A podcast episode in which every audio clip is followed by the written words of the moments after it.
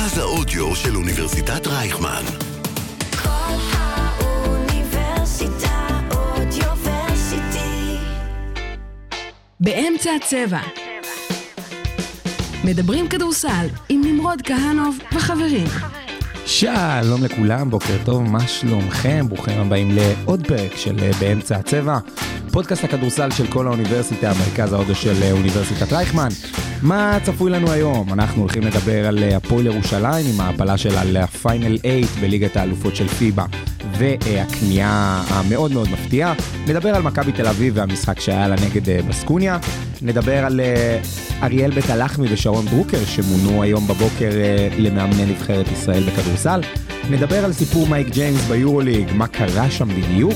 מעבר לים, אנחנו הולכים להתכונן לפלייאוף, וכמובן, איך אפשר בלי לסיים במשחקון? תישארו איתנו, אנחנו מתחילים!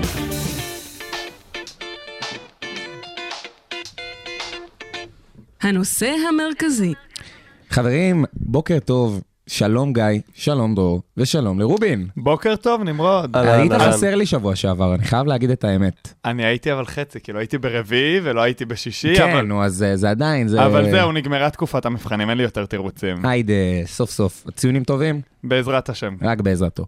בטח. אמ, אני מציע שנתחיל, כי באמת יש לנו פרק עמוס אה, וגדוש בכל טוב. אה, דרור, היה אחלה של משחק של, אה, של הפועל ירושלים אה, בדיז'ון, בחוץ. אה, הפועל ירושלים ניצחו, תקן אותי אם אני טועה ואני לא טועה. לא, הם ניצחו, זה לא... מאז חודש פברואר הם לא הפסידו משחק. אז, אז קודם כל שאוט אאוט להפועל ירושלים על עלייה ל- ל- לפיינל 8 של ליגת האלופות של פיבה. ומה, ספר לי רגע, תובנות שלך ממה שראינו שם. משחק הפועל ירושלים קלאסי, סקור נמוך של שתי הקבוצות, לא באמת... היה, היו ריצות כאלו ואחרות, קטנות, עוד פעם הפועל ירושלים פתחה חזק, דיז'ון הגיבה, ירושלים המשיכה לפתוח חזק, דיז'ון הגיבה. ואז לקראת הרבע השלישי והרביעי, קדין קרינגטון החליט שהוא שוב פעם דוויין וייד, או כל, כל דבר שאפשר uh, להגיד עליו. uh, כלה כמעט את כל הנקודות של הפועל ירושלים ברבע האחרון, וניצח לנו את המשחק נגד קבוצתו הקודמת, מהמם. שממנה הוא הגיע. Uh, מה שמאוד אהבתי לראות במשחק הזה זה הפקת לקחים. באיזה מובן? במשחק קודם, גם זה מוקלט אז כולם יכולים לשמוע, uh, טענתי שלא מספיק הלכו על הולסטון. גם בפוסט, גם בהגנה, לא תקפו אותו, כן, לא כן, תקפו כן. אותו מספיק, וגם לא שמרו עליו מספיק טוב. המשחק הנוכחי הוא סיים עם 0 נקודות, מ-0 מ-3 מהשדה. וזהו. שלוש עבירות, אסיסט, עיבוד, פלוס מינוס של מינוס 5, ומדד מינוס 3. לעשות סטופ ככה על השחקן הכי טוב של הקבוצה היריבה שלך, אחרי מה שהוא עשה לך במשחק קודם, זה הפקת לקחים ברמה הגבוהה ביותר, וזה מה שהיה כיף לראות. הולכים כל הזמן על, אה, על אולסטון בפוסט, ואז כשראו שדיז'ון כן מגיבה להליכה הזאת בפוסט, מצאו את הקלעים מבחוץ, וככה קדין קרינגטון בעצם הצליח גם לקלוע את כל הנקודות שלו, כי הוא היה השחקן הכי חם על נכון, המגרש. נכון. וזה מה שהיה לי כיף לראות, למרות ששוב פעם, יש לכל משחק הפועל ירושלים לא מצליחה לעצור שחקן מסוים. אה, עכשיו זה היה מקדפי, שכלה מלא, אבל אני לא יודע אבל גם אם זה מכוון, כי אם אתה באמת חוזר, אנחנו חוזרים ואומרים, זה בערך כל משחק יש להפועל ירושלים בעיה מול איזה שחקן סקור מסוים שבא וקולט כל הנקודות, אבל כן פתאום הם מצליחים לעצור את רוב הסגל היריב שלה, או את רוב השחקנים המובילים, כמו שהיה לנו כאן עם הולסטון, אה, ויכול להיות שזה כן איזה טקטיקה מכוונת של ג'יקיץ', אה, לתת דווקא לשחקן... לשחרר איזה שחקן אחד שבאופן קבוע יוכל אה, להיות הציר המרכזי בהתקפה של היריבה, אבל לשתק את כל השאר, וכשאתה משתק את כל השאר זה לפעמים מספיק. כי כשאנחנו מדברים הרבה פעמים, אה, גם אם זה ב-NBA וגם אם זה באירופה, על קבוצות של, אה, של כוכבים גדולים, אנחנו אומרים נניח ב-NBA, אי אפשר לעצור את יוקיץ'. אבל אפשר לעצור את כל מי שמסביבו, וזה, מספ... וזה מה שצריך לעשות כדי לנצח. אז זו הטקטיקה שהפועל ירושלים הולכת עליה. באירופה אני לא חושב שיש שחקן כזה שהוא... נכון בלתי ולא עציר. נכון, ועדיין זה מספיק בשביל לנצח. אתה משאיר רק שחקן אחד שהוא כוכב, גם אם הוא עציר, אבל אתה לא משקיע את מרבית המאמצים עליו, ואתה משקיע על הצוות המסייע, שלא יסייע. זהו, בסופו של דבר זה מה שנקרא אה, pick your poison. בדיוק. כאילו, תבחר מי יעניש אותך, אתה רוצה שמרקיס מקדפי ינצח להם את המשחק? בהצלחה. כאילו, זה, זה מה שהוא עושה. קודם כל, הניצחון על זה, על דיג'ון, זה באמת סגירת מעגל. כי זה עשרה ניצחונות רצופים של ירושלים בכל המסגרות. מאז אותו או- הפסד. מאז אותו הפסד. בדיוק, זה היה ההפסד האחרון. ולחזור אחרי שלוש שנים לרבע הגמר, שזה, בוא נגיד, המינימום שירושלים כמועדון צריך לשאוף אליו, אבל עזוב שנייה שנה יותר טובה, פחות טובה. בגדול נכון. זה, נכון. אם המועדון רוצה לראות את עצמו במפעלים אה, בכירים יותר, אז כאילו זה הצעדים שהוא צריך לעשות. אה, ודיברנו גם לאורך העונה שיש להם שלושה גארדים אה, בולטים, את ספידי סמית, את קרינגטון ואת ליוואי רנדולף, וכל יום אחד מהם יצטרך לקחת על עצמו את העסק. אז אה, ספידי סמית לא היה רע במשחק הזה, אבל זה באמת היה הערב של אה, קרינגטון, כמו שדרור אמר. יש לו כזאת את היכולת לקחת על עצמו את המשחק. אה, אבל אני רוצה להדגיש דווקא שחקן אחר שכמעט לא מדברים עליו בהפועל ירושלים, בבקשה תגיד בראון. נכון? בראון. יש, יש. הוא, בוא נגיד, פחות בכיר מהשלושה אה, גארדים האחרים, אבל במשחק מול אה, דיז'ון, שתי הקבוצות לא כלו שלשה ב-15 דקות הראשונות. הראשון שהיה, שעשה את זה היה בראון, הוא הוסיף עוד שלשה לפני המחצית, וזה משהו ששחרר כזה את אה, כל הקבוצה. שחרר את הנצרה. ממש. והוא, דרך אגב, הוא לא הוסיף על השש נקודות האלה אחרי זה. אבל כל הקבוצה בדיוק. אה, התרוממה מהדבר הזה. אה, דיז'ון, השלשה הראשונה שלה הגיעה רק ברבע השלישי. זאת אומרת, הם נתקעו, הם גם סיימו עם אה, 4 מ-18 בלבד מהשדה, וירושלים... מהשלוש. מהשלוש, שלוש, סליחה, כן. כמובן. וירושלים 9 מ-22. שאחרי מחצית ראשונה שאתה לא קולע בה בכלל, זה, זה אחוז יפים. מעולה. זה אחוז מעולה. מצוין, זה זה אחוז אומר... מעולה. אמ, ו- וחוץ מזה, אגב, למה שמחתי שאמרת את זה? כי אני שם לב באופן כללי בכמה משחקים האחרונים, שבראון הוא, הוא באמת משנה אווירה. כמו ג'ון די במכבי, בראון עושה את אותו דבר בהפועל ירושלים. הוא עולה מהספסל, הוא נותן אנרגיות, הוא שומר טוב, הוא מתקיף בצורה מאוד מאוד טובה pick and roll ים, הייתה לו איזו מסירה אחת מאוד מאוד יפה אחרי pick and roll עם, אה, אה, עם הנקינס, שהוא מסר איזשהו lob יחסית גבוה, באמת רמת קושי של מסירה כל כך גבוהה, ש, ש, שאני אני, אני ממש נהניתי לראות ו, ו, ו, וגם אני הייתי בהלם שהכדור כאילו הצליח להגיע להנקינס, זה היה מטורף. אה, הוא באמת עושה שינוי כשהוא נכנס למגרש. והוא באמת פחות טוב משלושת האחרים, אבל הוא עדיין שחקן מעולה. כאילו באמת, הוא מצליח לשנות את, לשנות את האווירה במגרש. אני חושב שעוד שחקן כזה, אם הוא באמת ייכנס לעניינים, זה מאוד חשוב להפועל ירושלים, שאחת המשימות החשובות שלה כרגע זה גם uh, לשפר עמדות בליגה. היא מקום רביעי, היא די רחוקה משתי התל אביביות, אבל זה לא משהו שאי אפשר להשלים. נכון, במיוחד שאנחנו, גם השיטה בליגה שלנו, זה, היא לא חייבת לסיים מקום ראשון, שני, שלישי. היא נכון. צריכה לה- להפיל לפלייאוף. ומכאן, נכון, אבל אם היא תוכל איכשהו לעשות מקום אה, 1-2 עם איזה ריצה טובה ולהשיג באיטיות גם ברור לח- שזה יתרון לחצי משמעותי, גמר, זה אבל מאוד אה, משמעותי. אה, אני חושב שגם מהמקום השלישי, היא יכולה להיות, אני לא רוצה אפילו להגיד סוס שחור, אבל יכולה להיות... לא, היא אה, לא, היא לא סוס היא לא שחור כי היא קונטנדרית. כי בדיוק. אבל אה, היא- בכל מקרה היא קבוצה שבאמת אני לא אהיה מופתע אם היא תיקח את האליפות העונה, אה, אבל כן הם צריכים רגע להיכנס ולחשוב אה, אה, מה הלאה, איך הם שומרים על הכושר הזה ואיך הם מכניסים גם שחקנים אה, כמו בראון, איך הם מכניסים אותם גם לשטף שיהיו משמעותיים בריצות החשובות של העונה. אני, אני באמת אבל חושב שהפועל ירושלים אה, נראים מאוד מאוד טוב. כאילו, נראים מעולה. נראים, עזבו רגע שהם הקבוצה הכי טובה הם כרגע ככל קבוצה הנראה הכי בישראל. מאומנת בישראל. זה, אה, לא, לא זה בלי שום קשר. אני לא יודע להגיד לך טובה, כי טובה זה, מה אתה קורא לו טוב, האם זה כישרונית או זה, אבל הכי מאומנת, זה בוודאות. בזה אין, אין שום צל של ספק, גם בעיקר כי הם מאוד ממושמעים טקטית. נכון. זה, זה בעיניי מאוד מאוד יפה. ואני רוצה גם לדבר על, אה, על משהו שאתמול קרה, וזה שהפועל ירושלים נקנתה על ידי אחת המשפחות הכי עשירות באמריקה. אה, ומה, וכאילו, בואו נדבר על זה שנייה. קבוצה, קבוצה שנקנית על ידי אה, כמות כסף כל כך גדולה. 27 מיליארד מד- מדובר על ההון של מתן אדלסון, זהו ש- שמו. וואו. זה... של משפחתו. של זה משפחתו, בדיוק. משפחתו, מיץ' גולדהר בערך של הכדורסל הישראלי. מיץ' גולדהר, הרבה יותר הרבה יותר ממיץ'. אוקיי, סבבה. הרבה יותר אבל ממיץ'. בסכומים האלה, בקבוצת כדורסל ישראלית, זה לא משנה אם זה 27 מיליארד דולר או 10 מיליארד דולר, זה סכומים מטורפים,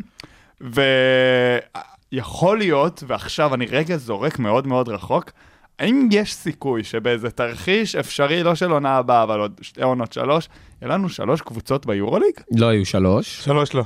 לא היו שלוש. יהיו, אני מקווה שסוף סוף יהיה החזון הזה של הפועל ירושלים שמדברים עליו באמת המון המון שנים. גם אחרי שהם זכו ביולב, הם קיוו הרי נכון. לעלות, אה, לעלות ל- ליורוליג וזה דבר שלא קרה. אני מאוד מאוד מקווה שעם הקנייה הזאת, עם השינוי, עם כל מיני דברים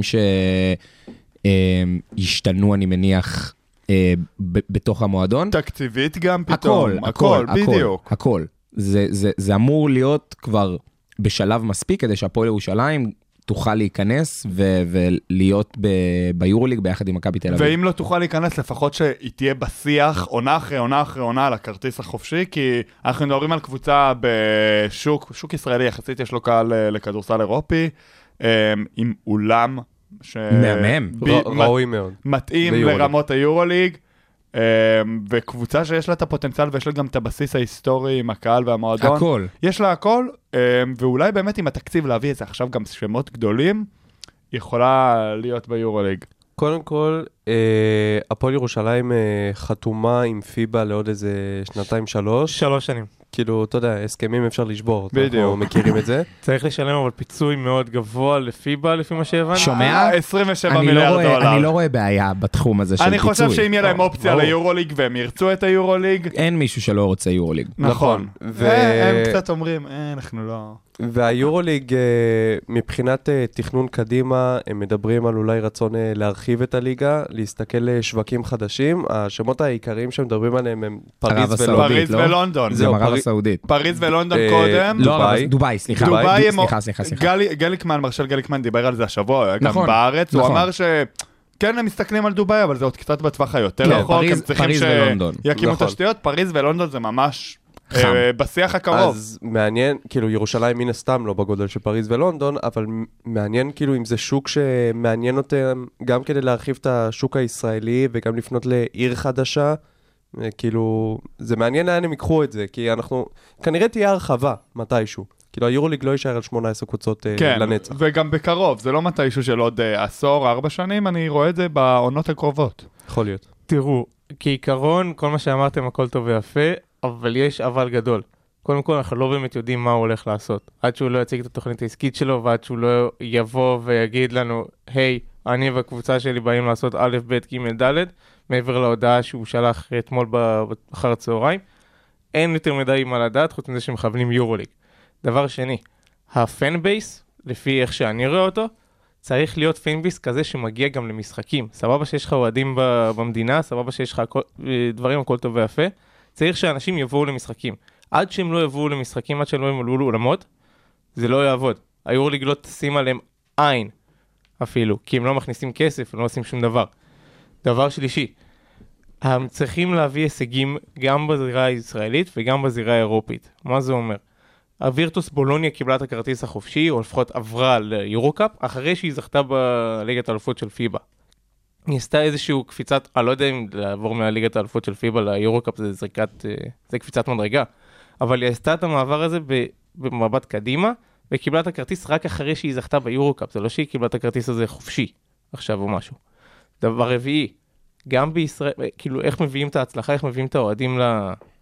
לאולם, הצלחות ישראליות. זכייה בגביע, ראינו, קהל מגיע, אותו קהל. צריך להביא אליפויות, צריך לבוא ולהראות איזושהי עליונות, גם, בז... גם בטווח הארוך, אפשר להגיד, כי ליגה זה טווח ארוך תמיד. תשמע, בסופו של דבר, בסופו של דבר, הפועל ירושלים היא, זה, זה מועדון שמסוגל לעמוד בכל הדברים שאמרת עכשיו. והוא גם צריך לעמוד. הוא צריך, הוא צריך, אבל אני גם אומר, כן, הוא, הוא צריך, עשה את זה, הייתה לו, היו לו הרי שנים גם יחסית דומיננטיות פה בארץ. אני, יש לי הרגשה שבטח עם הדרך של ג'יקיץ' עכשיו, יש, יש כיוון מעניין. זה, זה מה שאני רוצה להגיד. יש פה כיוון מעניין, יש פה משהו שיכול uh, באמת לצמוח ל- לכמה שנים הקרובות.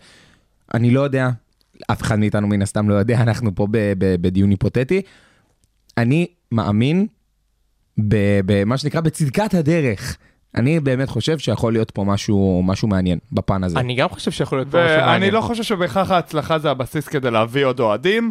אה, כמו שאנחנו מכירים את הקהל הישראלי, הוא גם אוהב אה, פשוט שמות גדולים, יכולים בקלות לקנות אותו, וכסף ויורוליג, זה בקלות יכול לגרום להרבה אנשים להתאהב, גם אם הם לא יביאו ישר אליפות. אה, אבל בהחלט אנחנו מדברים כאן על משהו שהולך להשפיע על הכדורסל הישראלי ואיך שהמאזני הכוחות בליגה. אחלה, אז אנחנו דיברנו על מאזני כוחות בליגה, בואו נדבר רגע עכשיו גם על אה, מאזנים ב- ב- בליגה אחרת שהוזכרה פה איזה פעם או פעמיים. ורובין, כמה כיף היה אתמול בהיכל? היה, אני אישית לא ראיתי את זה בהיכל לצערי אני לא הרב. מאמין לך, הרסת לי את כל מה שרציתי. נכון. צוקו, אתה היית? בהיכל? צוקו, כמה כיף היה בהיכל. צוקו, היה כיף בהיכל אתמול? היה רכבת הרים זה understatement למה כן. שהלך שם. יאללה, ספר לי. זה כאילו כל קבוצה רצה איזה, לא 20-0, אבל כאילו הפרש של 20. זה היה משחק של ריצות, היריבה. בדיוק, זה הרגיש משחק של פינג פונג כזה, הם נותנים לך ריצה מטורפת. ריצות על סטרואידים היה המשחק הזה. בדיוק, אבל זה היה משחק מהנה איכשהו בסופו של דבר. רגע. אה, נכון, אפשר. להגיד. מה צריך, להגיד? צריך להגיד, מכבי תל אביב ניצחה את נכון. בסקוניה, עלתה נכון. למאזן 16-13 ביורוליג, מקום שישי כרגע, והיא לא תרד ממנו עד המשחק נגד אה, וילרבן.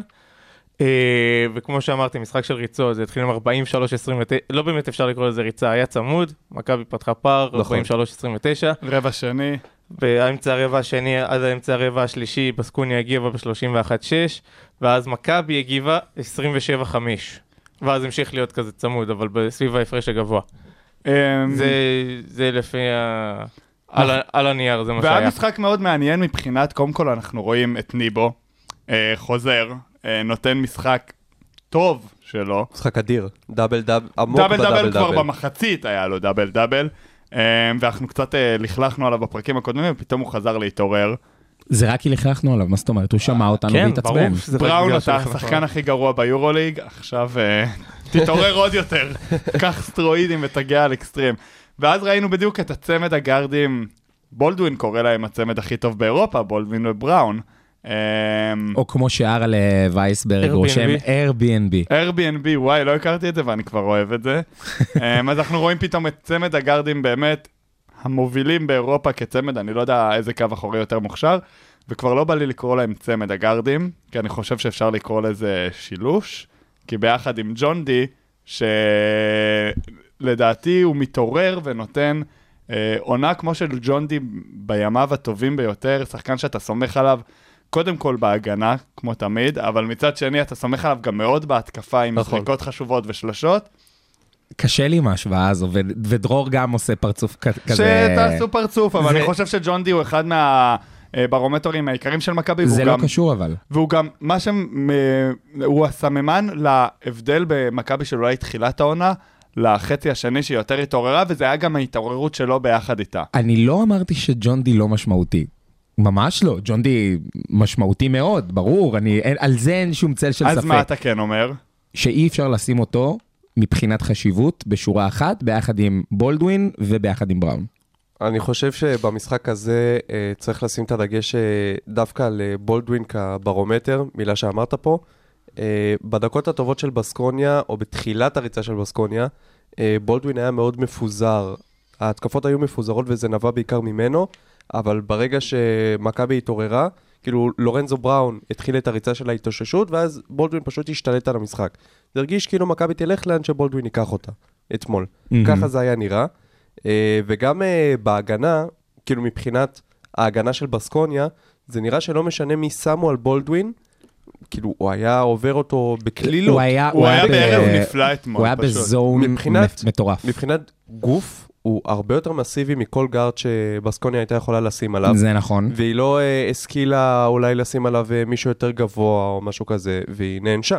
וגם אני, אותה. לראות את השיתופי פעולה שלו עם ניבו אתמול, זה נכון. היה כיף. זה היה כיף, ואני רוצה להעלות תהייה. אנחנו הרבה פעמים קטשנו את קטש. ו... יפה, כן. יפה. סטגדיש. לא, לא חשבתי על זה מראש. קטשנו את קטש, ואתמול הרגיש לי, ולא רק אתמול, הרגיש לי במשחקים האחרונים, שמשהו בניהול משחק שלו הרבה יותר נכון והרבה יותר מגיב לסיטואציות, אה, תוך כדי. יש לי על זה, סליחה שאני עוצר לי. אותך. לא, משהו כנס. קיצוני. דרור, אתה תיכנס. קיצוני? וואו. קיצוני. אימא'לה. אני אחרי זה, אז יש לי השוואה הכי קיצונית, אבל... אם לא הריצה של בולדווין, ההפסד כולו היה על קטש. כולו. ובוא ובוא אני אסביר לך למה. תסביר לי למה. מכבי תל אביב לא הופיעה למחצית השנייה. אפשר לבוא ולהגיד את זה?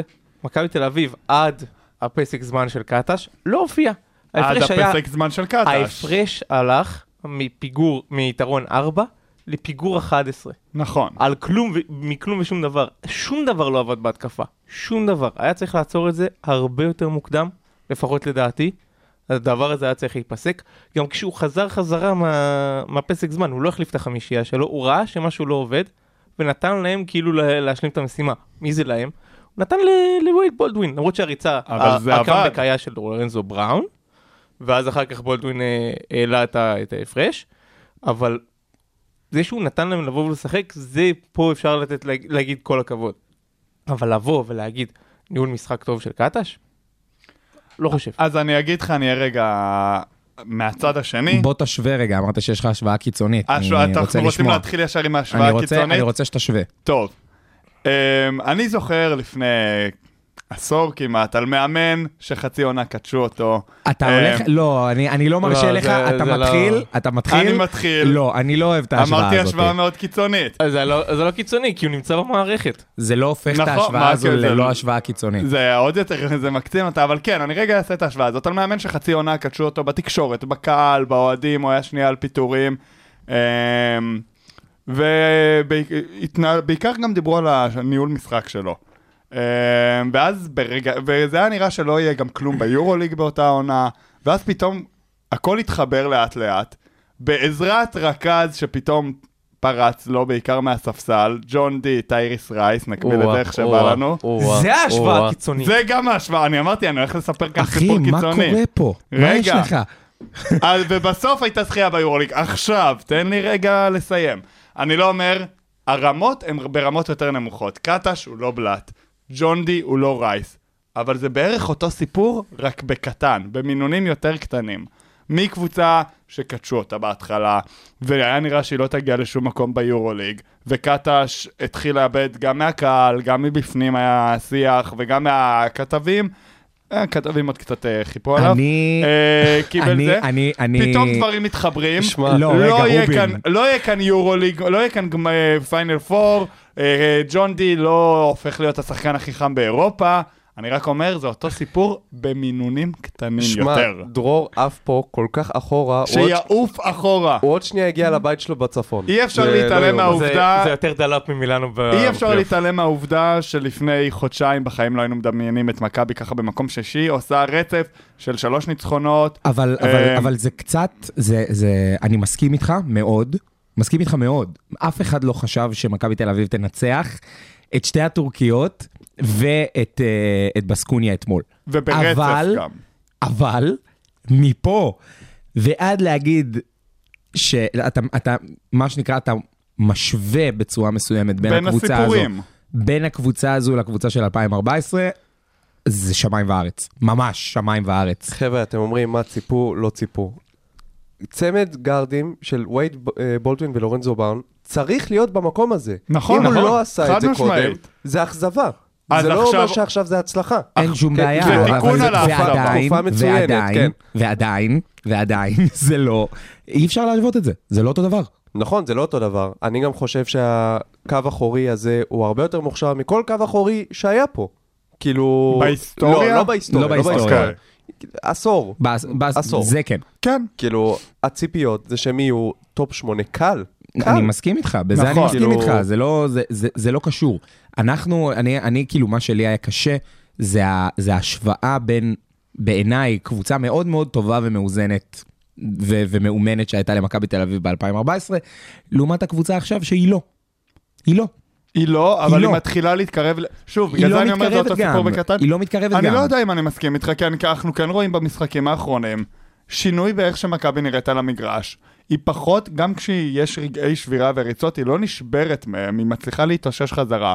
אך- הניב, ניבו שמתחיל, אנחנו רואים אותו חוזר להיות uh, הסנטר שציפו ממנו, ורואים את השיתוף פעולה שלו עם הקו האחורי, זה חלק מהקבוצה מאומנת, ובהגנה. שהם מורידים בשלוש, שלושה משחקים האחרונים את אחוזי השלשות של כל היריבות שלהם בצורה משמעותית, זה חלק מהסיפור.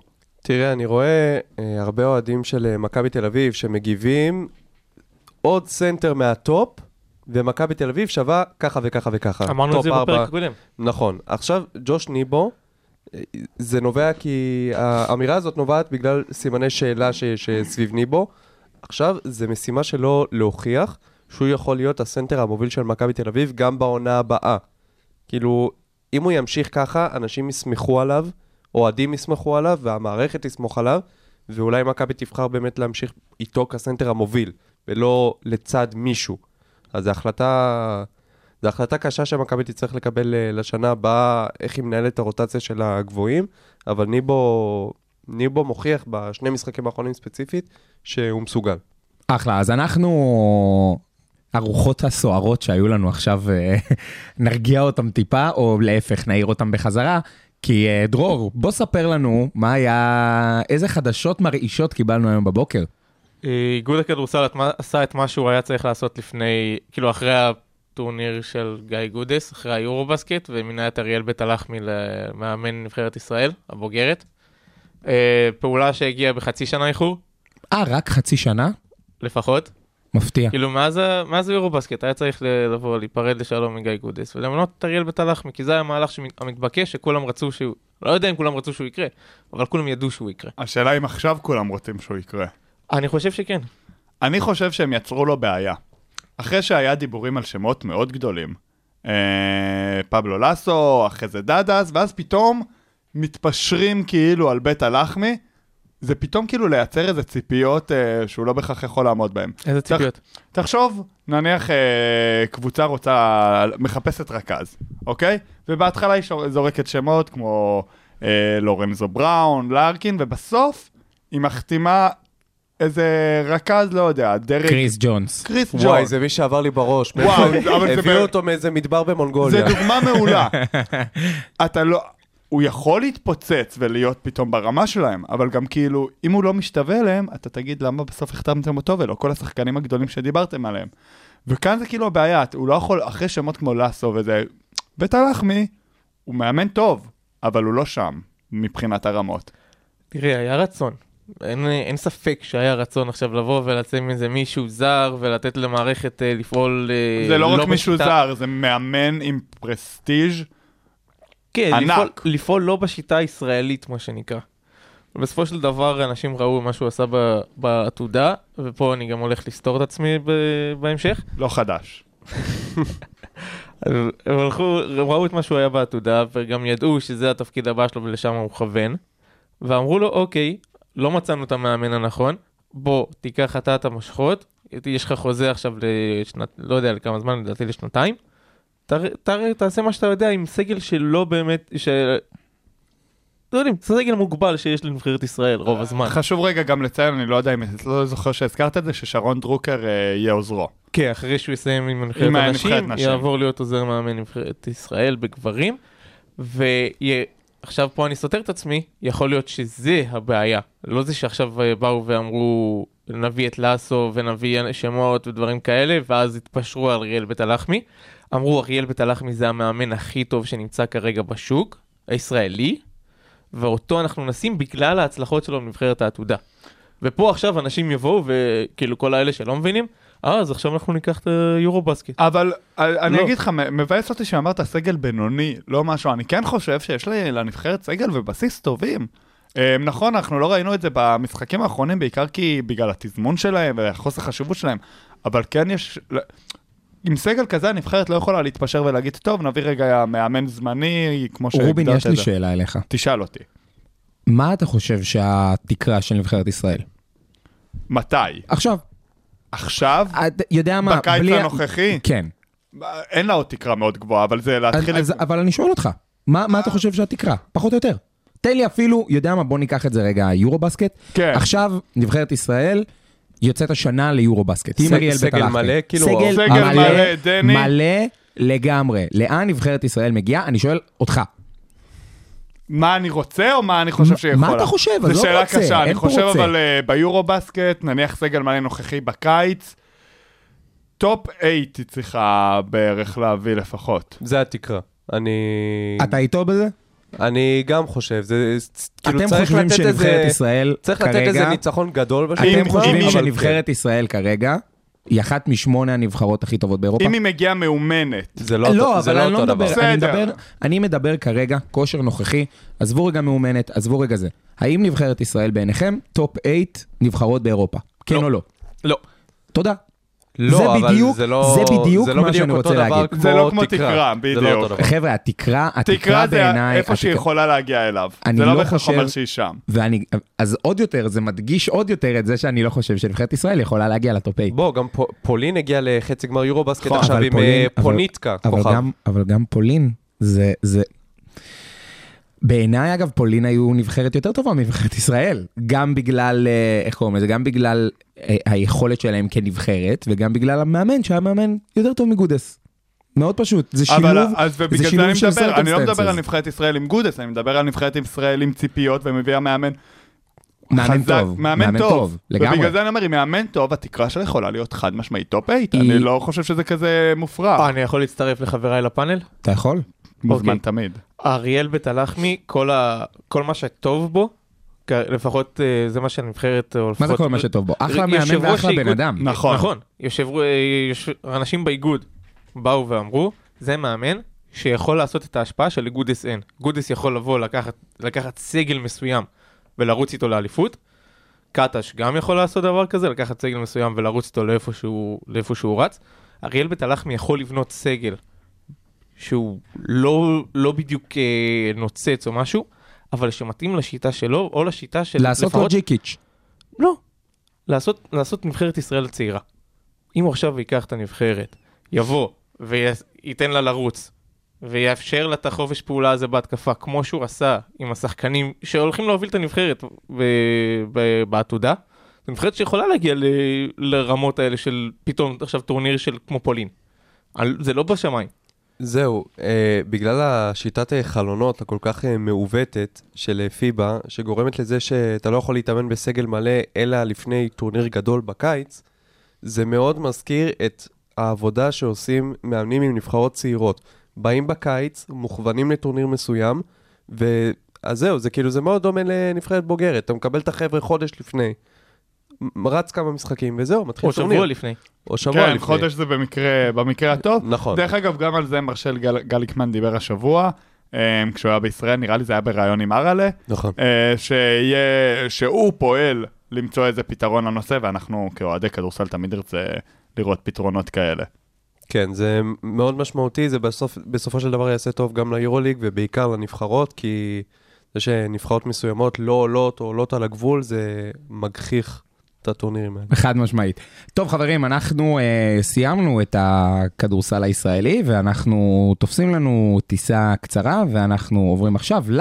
כדורסל אירופי. אז, מר אה, גיא צוק, תגיד לי, מייק ג'יימס, מה איתו? מה, מה הלו"ז איתו? הוא טוב בכדורסל, אבל הברגים במוח לעולם לא יהיו מסודרים עד הסוף, אין מה לעשות.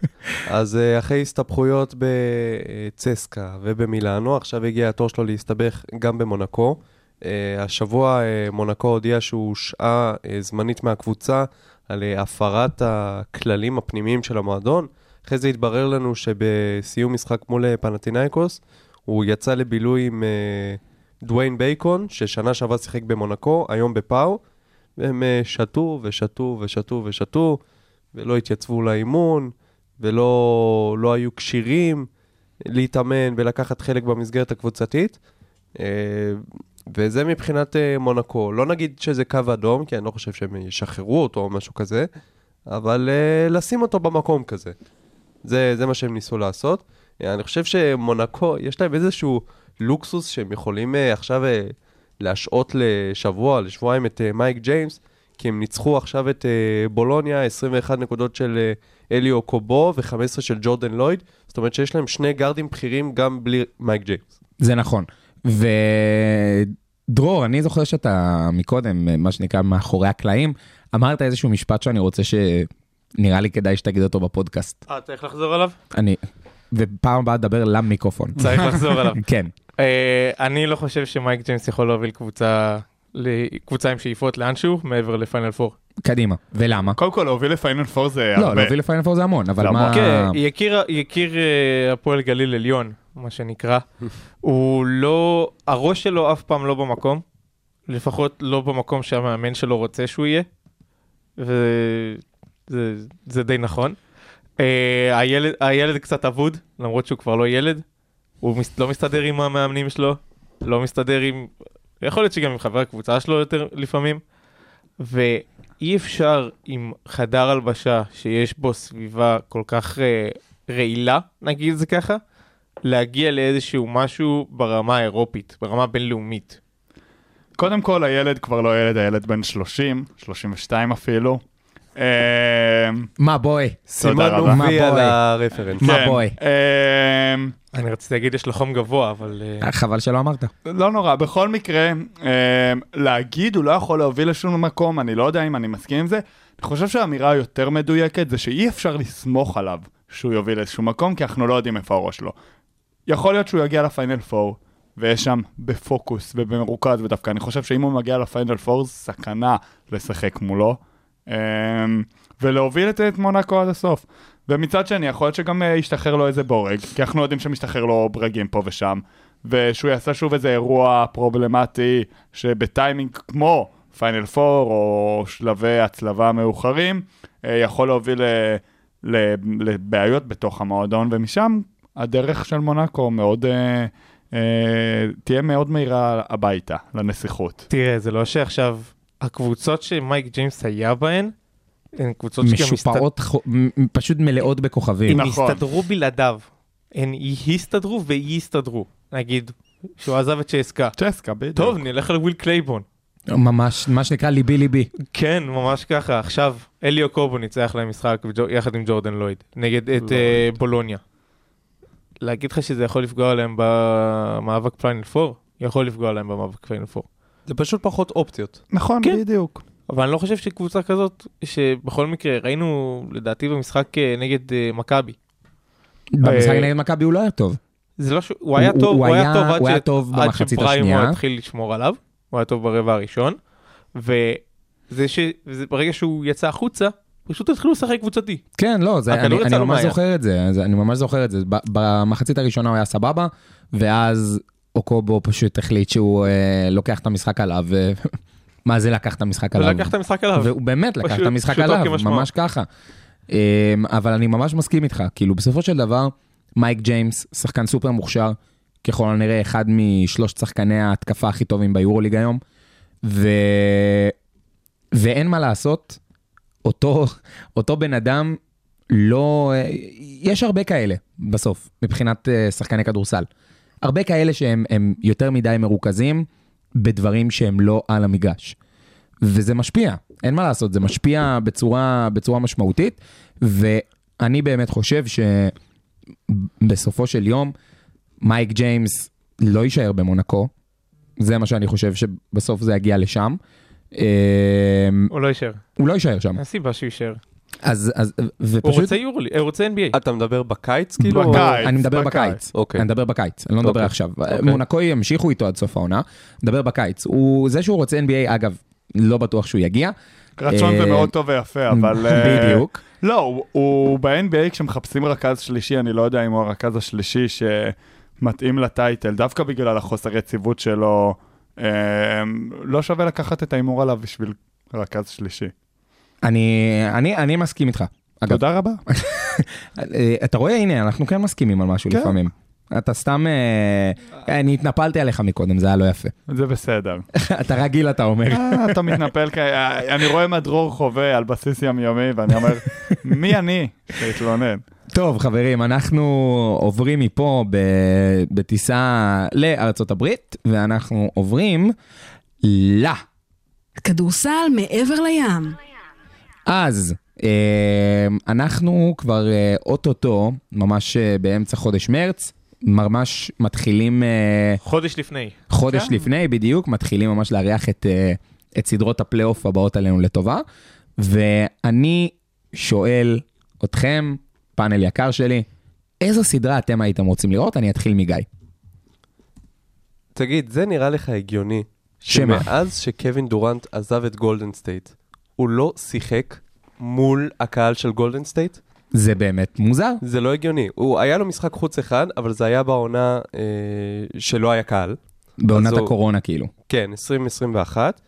אה, עכשיו הוא בפיניקס, יש איזה פציעה, אנחנו מקווים באמת שהוא יחזור לפלייאוף ולסיבוב הראשון, אבל אה, כרגע יש תרחיש מאוד ריאלי, שפיניקס וגולדן סטייט ייפגשו בסיבוב הראשון, וזה באמת יכולה להיות סדרה מטורפת, כוכבים גדולים משני הצדדים, מצד אחד יש לך את סטף, מצד שני דורנט מקווים ודווין בוקר, כבר בסיבוב ראשון תהיה לך אווירה של גמר אזורי.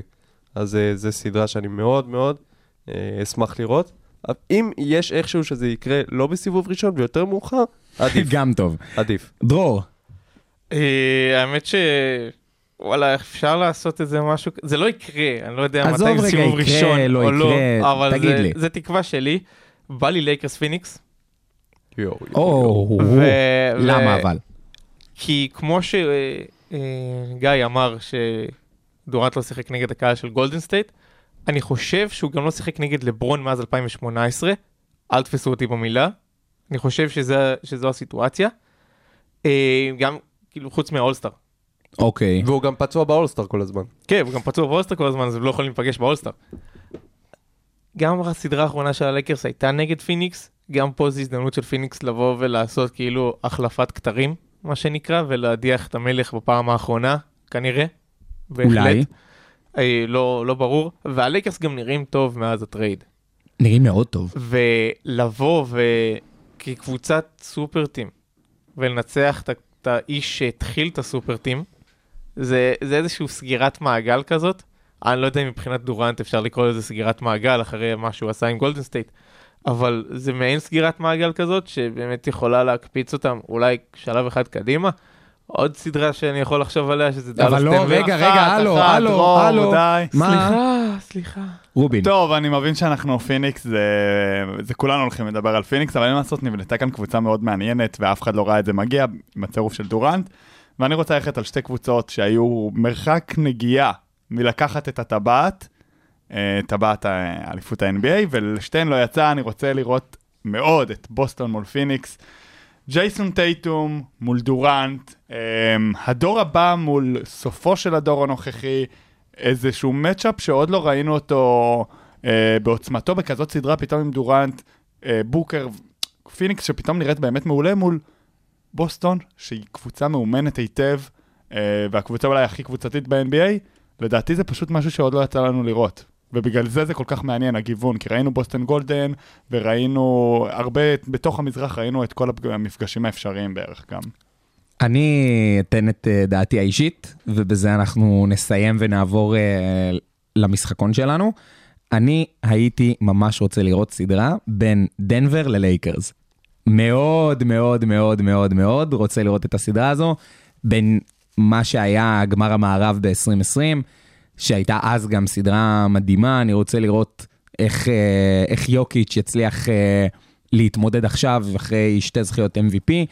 אה, בעיניי זו יכולה להיות סדרה של אש ותמרות עשן. בינתיים. זה אולי תהיה, נראה את זה בסיבוב הראשון אולי, אפילו. אולי, זה לא... אני, אני מקווה שהלייקרס יצליחו להגיע לפלייאוף. אה, כי דנבר אה, הבטיחו את העלייה שלהם, אני מניח גם שהם יסיימו באמת במקום הראשון במערב.